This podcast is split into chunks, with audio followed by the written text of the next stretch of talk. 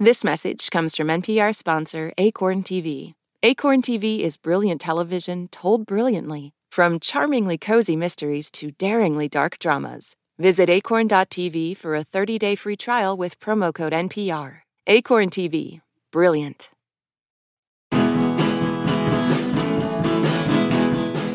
In the new film Mission Impossible Dead Reckoning Part 1, Tom Cruise is back as super spy Ethan Hunt.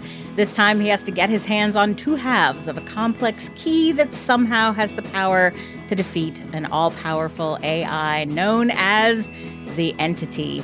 You'll see plenty of familiar faces as well as some new ones, most interestingly, Hayley Atwell. And yes, Tom Cruise still does a lot of his own stunts. I'm Linda Holmes, and today on NPR's Pop Culture Happy Hour, we're talking about Mission Impossible Dead Reckoning Part 1.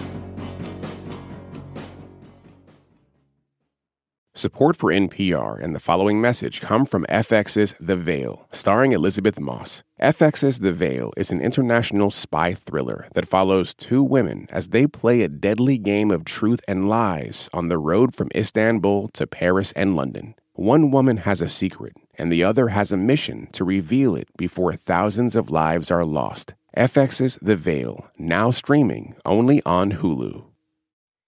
This message comes from NPR sponsor Homes.com. You don't just live in your home, you live in your neighborhood as well. So when you're shopping for a home, you want to know as much about the area around it as possible. Luckily, Homes.com has got you covered. Each listing features a comprehensive neighborhood guide from local experts. Everything you'd ever want to know about a neighborhood, including the number of homes for sale, local amenities, and even things like median lot size and a noise score. Homes.com, we've done your homework. On Wildcard, the new podcast from NPR, you'll hear people like comedian Jenny Slate reflect on their lives. What is something you think about very differently today than you did 10 years ago? Dressing, like not salad dressing. I've always loved it and I'll never stop. Dressing my body. That's all part of the new game show Wildcard, only from NPR. Listen wherever you get your podcasts. Joining me today is Wailin Wong. She's the co host of NPR's daily economics podcast, The Indicator from Planet Money. Hey, Wailin. Hi, Linda. And also here with us is Vulture TV critic Roxana Hadadi. Welcome back, Roxana. Thank you. And rounding out the panel is writer and host of the Imminent Smithsonian Magazine podcast. There's more to that. You know, not for nothing, our longstanding action and punching correspondent Chris Klimek. Hey, Chris. yeah, hi, Linda. You know, Alec Baldwin once said I was the living manifestation of destiny. So if you'd like to introduce me that way in the future, that's we, what I'll do could. it next time. We could. I'll do it next yeah. time. So, the Mission Impossible series has made billions of dollars since its debut in 1996. Tom Cruise plays Ethan Hunt, who battles various enemies with the help of his team at the Impossible Mission Force. The latest and seventh movie is Mission Impossible Dead Reckoning Part 1, which is a very ungainly name for a movie, but which signals that this is, in fact, the first half of a two part story intended to conclude next summer. The story involves a godlike AI known as the Entity, which can go anywhere and do anything. It's probably recording this podcast right now.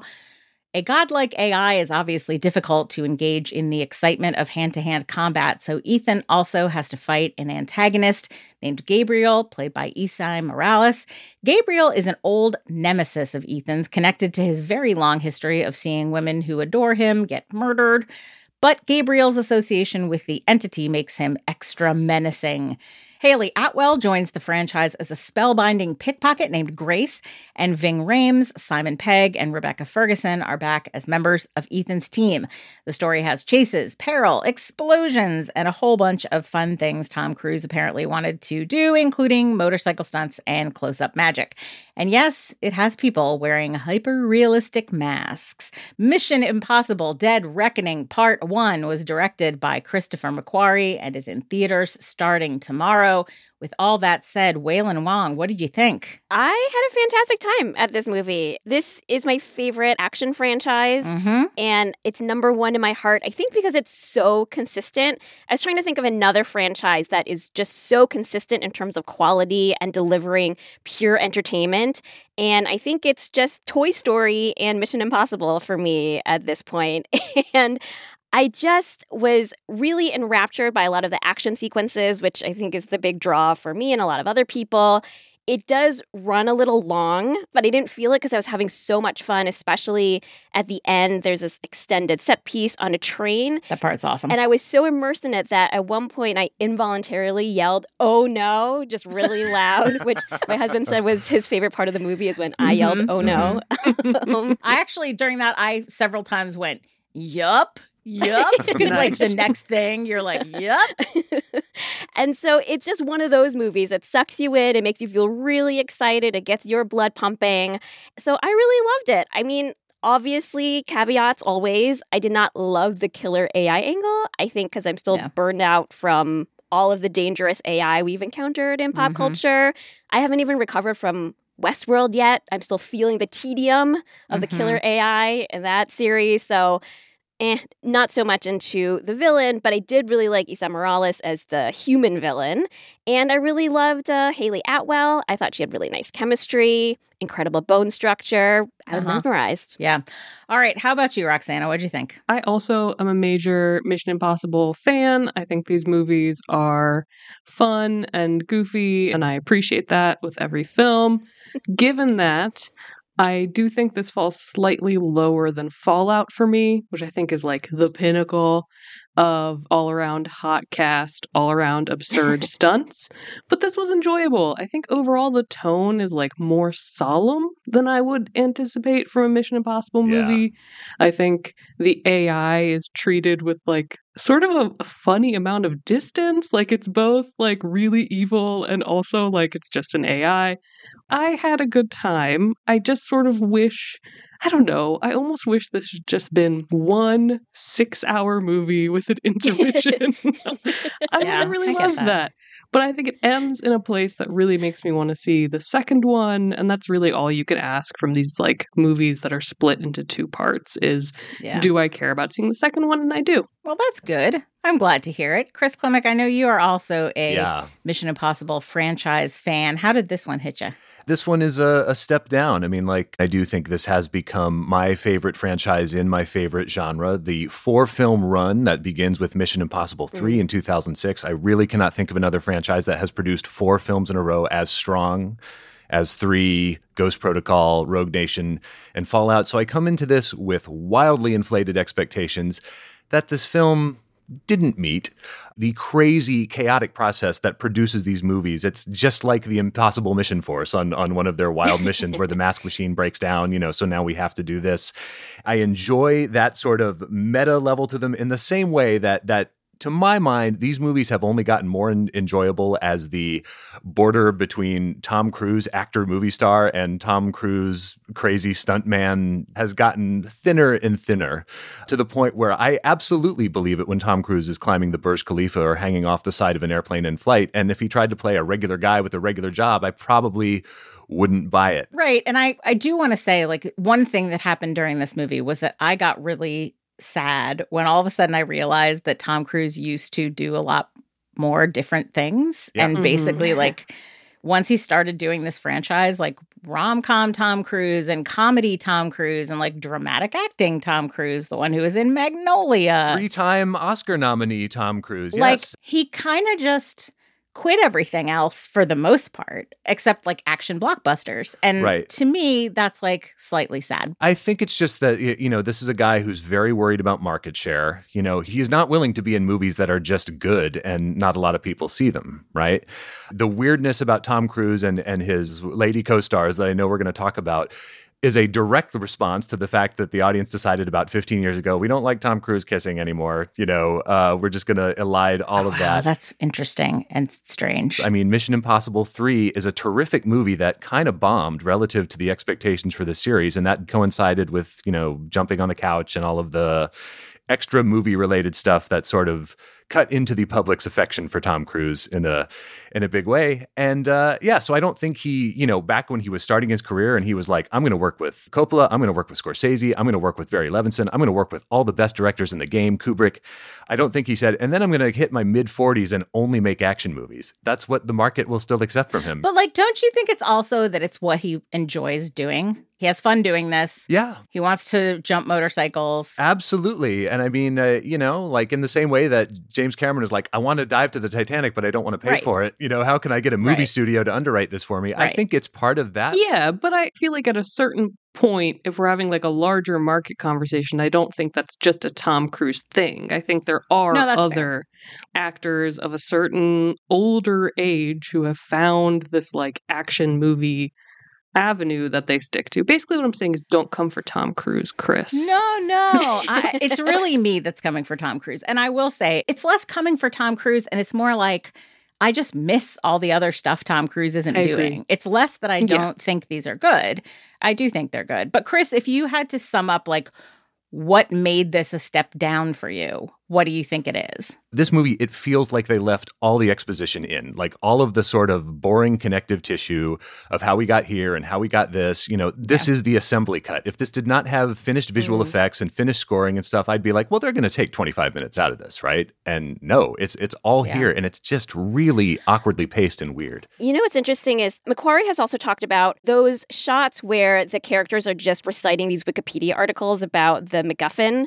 Um, he always shoots them like in tight close up and kind of a bland background, right? Because that makes it easier to cut later and to kind of figure out what to do with all those more boring pieces later. And I agree with you, Chris, that the Wikipedia scenes just went on entirely too long for me. There's that extended scene in some sit room in the White House or at the Pentagon or something where they're just going around and around and around in a circle explaining the AI. And if there was a point in the movie where I might have checked my watch, even though I didn't, it would have been there because I just was like, when are we going to be done with the ritualistic reading of the Wikipedia article and just on with more Tom Cruise running or whatever? I just find a godlike AI a difficult villain to build a movie around. Agreed. and it's simply too powerful and you allow the villain to kind of shapeshift to any situation to be able to defeat the hero in a new way in any situation and one of the reasons why people like you know Hans Gruber in Die Hard or even some of the other villains in this very series is that when it's a person it feels palpable and you can feel the conflict more and you can feel the fight more. I mean, look, Esai Morales is not only an actor I've been watching and enjoying for decades, but also one of Hollywood's truly handsome men. but Oh my So goodness, handsome. yes. My But, God. you know, to not objectify people, really good in this movie. And Yes. I, I like him, but I think expecting him to kind of stand in for this basically supernatural, you're essentially getting to the point where you're fighting secular God.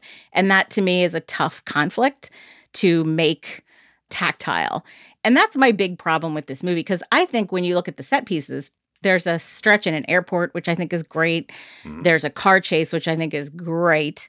The section that takes place on the train is fabulous. Loved it, laughed, shouted. But Linda, I agree. I missed what this franchise normally does, which is just like bad guy who has thing to sell, which is sort of what this movie also is. It's like the AI is within the keys and Yeah. they need the key because people are fighting over it. And of course, the American government wants it. It's like that.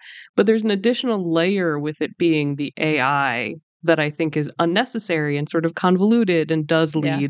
Lead to those long scenes where people are just like, wait, how does the AI Yeah. work? Well, at the end of this screening, I was sitting with our producer, Mike Katzif, and Mike turned to me and said, I think if I hear the words the entity or the key one more time, they're going Yeah. to lose all meaning because you do eventually just feel like you've had it explained to you 400 Yeah. times. Like, we don't know what the key unlocked. I don't know. Wailin, how did the uh, villainy work for you? Yeah, you know, I think that villains have never really been this series' strong suit. I've always been Oh. underwhelmed by. Yeah, that's. I I don't know if that's a controversial no, opinion. no, Philip I Seymour have- Hoffman is spinning in his grave, Wailin. No, I Uh, love I love Philip Seymour Hoffman. I love the villain in three. I love the villain in two. I feel like number two gets unfairly maligned. That's actually very high up on my ranking. I love Mission Impossible 2 with Dougray Scott. But I've been a little bit underwhelmed by some of the McQuarrie villains. And I also found the AI here to be kind of perfunctory. I feel like they're you're moving through a list of objects that when in the wrong hands are going to cause world destruction. And they've already done virus, they've already done various permutations of nukes and big right. weapons. And so I think like killer AI is just the next thing that they pluck off of their Mad Libs list. And so that felt a little perfunctory to me. And so I wish they had leaned out of the killer AI and out of the key stuff and just more into Esai Morales' character, Gabriel, as a person, because yeah. they set up a little bit of a backstory where you know they have history together, they're longtime nemesis. And then you think about Esai Morales and Tom Cruise coming up together in the industry and their paths having diverged very sharply in terms of levels of stardom. There's an interesting aura to that pairing that I would have liked to see brought out more. Instead, Esai Morales kind of pops up every once in a while, but otherwise, it's a lot of tedious discussion of the key and the entity. So I didn't enjoy that so much. All of the setup around explaining the AI really slows down the movie and slows down getting to one of my favorite parts of the movie, which is the introduction of the Hayley Atwell character. I do have beefs with the general way that brunettes in this franchise are sort of picked up and then dismissed and replaced with new ones. and so I'm always a little bit suspicious of like, here's the new woman who Tom Cruise meets, and she's spunky and has great skills, and what will happen when they meet and collide and all that. But I do think Hayley Atwell is great in this. Yeah. As I said, I don't necessarily need to see everybody suddenly obsessed with doing close up magic, but Oh, I liked it. I would have used 50% more close up magic. That's awesome. I want I wanted Tom Cruise to pull a quarter out of Hayley Atwell's ear at some point. and that's another one of those things where it just does not really surprise you at all that Cruise can do this. And he does it in the first one, right? He does it with the disc in the scene with Jean Reno yeah, where yeah, he's high, yeah, you know, know. so oh, it's yeah, kind of a I fun little I feel a way about some of it, but I do like Hayley Atwell and the car chase that the two of them are in together is is wonderful. It's one of my favorite sequences in the whole franchise. And so is the train. So like there's plenty in this movie to love. I just felt like it was held together with an extraordinarily flimsy and boring underlying story. The car chase is the only one that has the kind of whimsy that you get in some of the other movies, like the the Burj Khalifa mm. climb in Ghost Protocol. That is one of the greatest stunts in the history of cinema, but it's also funny. Like it's when the broken mm-hmm. glove flies past his face. the train is funny. Yeah. It's true. It's true. Um, you know, but you know, I, I think Fallout took the intensity, the the dire tone, the serialization in the series about as far as I want it to go. Like I, I don't want it to go deeper into any of these things, which is what this film, Dead Reckoning does. But things in, in like in Ghost Protocol when when Simon Pegg and Cruise are sneaking into the Kremlin and they're setting up this dumb projector. So funny. Right. I just recently rewatched that. We didn't get an infiltration scene in this one. I'm hoping for one in the second. Yeah. So I, I mean like Tom Cruise and Hayley Atwell trying to do a a car chase in a ridiculously tiny car while they're handcuffed together. That's I mean that's great. You know, but that's the only one of these that has that kind of of humor. I think that it was funny enough. But I again just think this comes down to being like a villain problem. When I think about what I love about Fallout, it's like we determine spoiler alert, I guess, if you haven't seen Fallout. We determine that like Henry Cavill is a bad guy, the CIA is antagonistic. There are a lot of different layers of baddies in that film, which I think like maintains a certain amount of tension throughout and a certain amount of humor as we try to figure out like is Henry Cavill's character just a jerk because he's a jerk or because he's nefarious, right? So like there's more there. Is the mustache controlling him?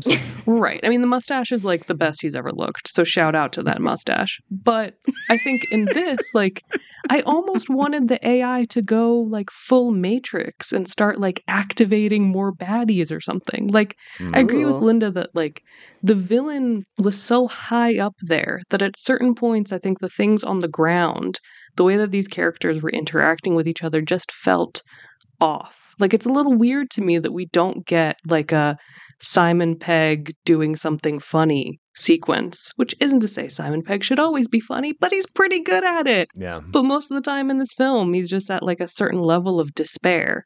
So I think there were just certain things about it that felt off tonally and pacing wise. And I think it just comes back to the villain being mm too big. So like I liked the magic. I thought it was funny, but it's like we're doing magic in a movie about an AI villain? Like there were there were certain things about it that just felt disjointed to me. But I'm I'm willing to forgive a lot because of the train sequence and we're not even talking about the motorcycle jump, which is like the big mm-hmm. stunt that they have hyped for like months, releasing yeah. tons of videos about how it was done. So I think all of that stuff is is great there are certain parts of it throughout where I was like, something about this feels weird. Yeah. I mean, if I rewatch this movie, basically everything that's not stunts and action, I will just fast forward through because it's not charming enough to me. Also, like Ving Rhames has gotten very like philosophical. Everyone is so philosophical. Yes. Yeah. But like his character in particular, I feel like has gotten really like heavy, making these kind of portentous pronouncements about things. Yeah. And I'm like, wait, is this what Luther was always like? I don't know. Maybe when you name your film Dead Reckoning, there's like no way back to being funny. Yeah. Maybe it's just too dark.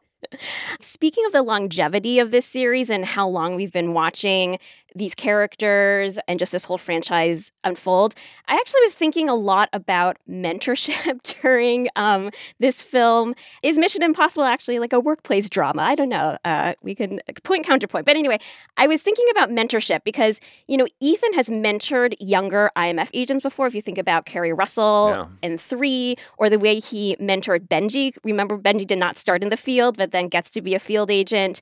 And then there's a scene with the young agent at the start of this film where it's like the first time the guy's delivered one of these exploding messages. So he's really nervous, but Tom Cruise, you know, coaches him through it.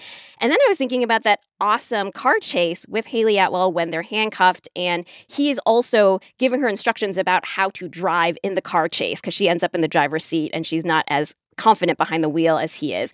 I realized it's like he's teaching her how to be an action hero. And then in the Tom Cruise brand of being an action hero. And then I kind of zoomed out and thought about is Tom Cruise in this stage of his career passing on the institutional knowledge he's built up about how to make a blockbuster? And you're watching him teach a younger actor how to do these stunts, kind of, and you're watching it unfold on screen. And then also, I was thinking about Top Gun Maverick, which is literally about Tom Cruise teaching yeah. the next generation of fighter pilots how to be Maverick. And so then I'm like, are we watching our last kind of old fashioned movie star of a particular ilk? Passing on institutional knowledge of how to make a blockbuster does that mean that these Mission Impossible films are actually about the impossible mission of filmmaking? And I think it's an interesting choice for Tom Cruise to be dedicating um, so much of his life and you know risking his life basically to make these movies for us. It's like I think at one point I'm like, what if Tom Cruise dies making a Mission Impossible movie. I feel like that's like a question we have to ask ourselves. Is this going to happen? Different action movies have done this. Like I think that the last Bad Boys was also very much like this, where it's like, here's the new class and we're like handing it off. But I like that Cruise has done like back to back movies with that point. And I think that's a smart one to end on. I like that. Yeah. Yeah, I agree. Well, we want to know what you think about Mission Impossible Dead Reckoning Part 1. Find us at facebook.com slash PCHH. That brings us to the end of our show. Wailin Wong, Chris Klimek, Roxana Hadadi, thank you so much for being here to talk about this movie. Thank you. Yay, thank you. Yay, thank you. One last thing before we go. Speaking of uh, big movies, the upcoming Barbie and Oppenheimer face off at the box office got us thinking about some of our favorite pop culture matchups, and we want your votes on what's better. Think Batman versus Superman, Britney versus Christina. You'll hear the results in an upcoming episode of Pop Culture Happy Hour. You can find a link to the survey in our show notes. This episode was produced by Mike Katzif and Hafsa Fathima and edited by Jessica Reedy. Hello Come In provides our theme music. Thank you for listening to Pop Culture Happy Hour from NPR. I'm Linda Holmes, and we'll see you all tomorrow.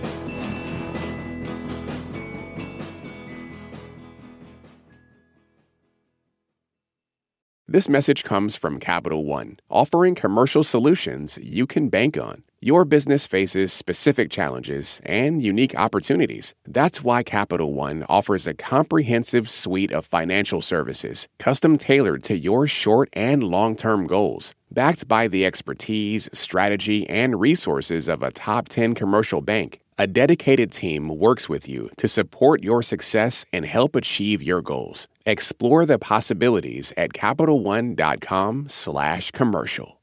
This message comes from NPR sponsor BetterHelp. When you're carrying around a lot of stress, therapy is a safe space to get it off your chest. If you're considering therapy, give BetterHelp a try at betterhelp.com/npr to get 10% off your first month.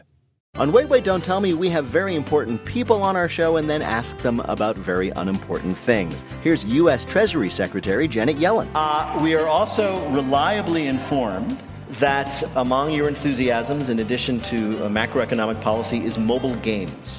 Uh, there is some truth in that. There's some truth in that. Join us for the NPR podcast that considers all the other things. That's Wait, Wait, Don't Tell Me.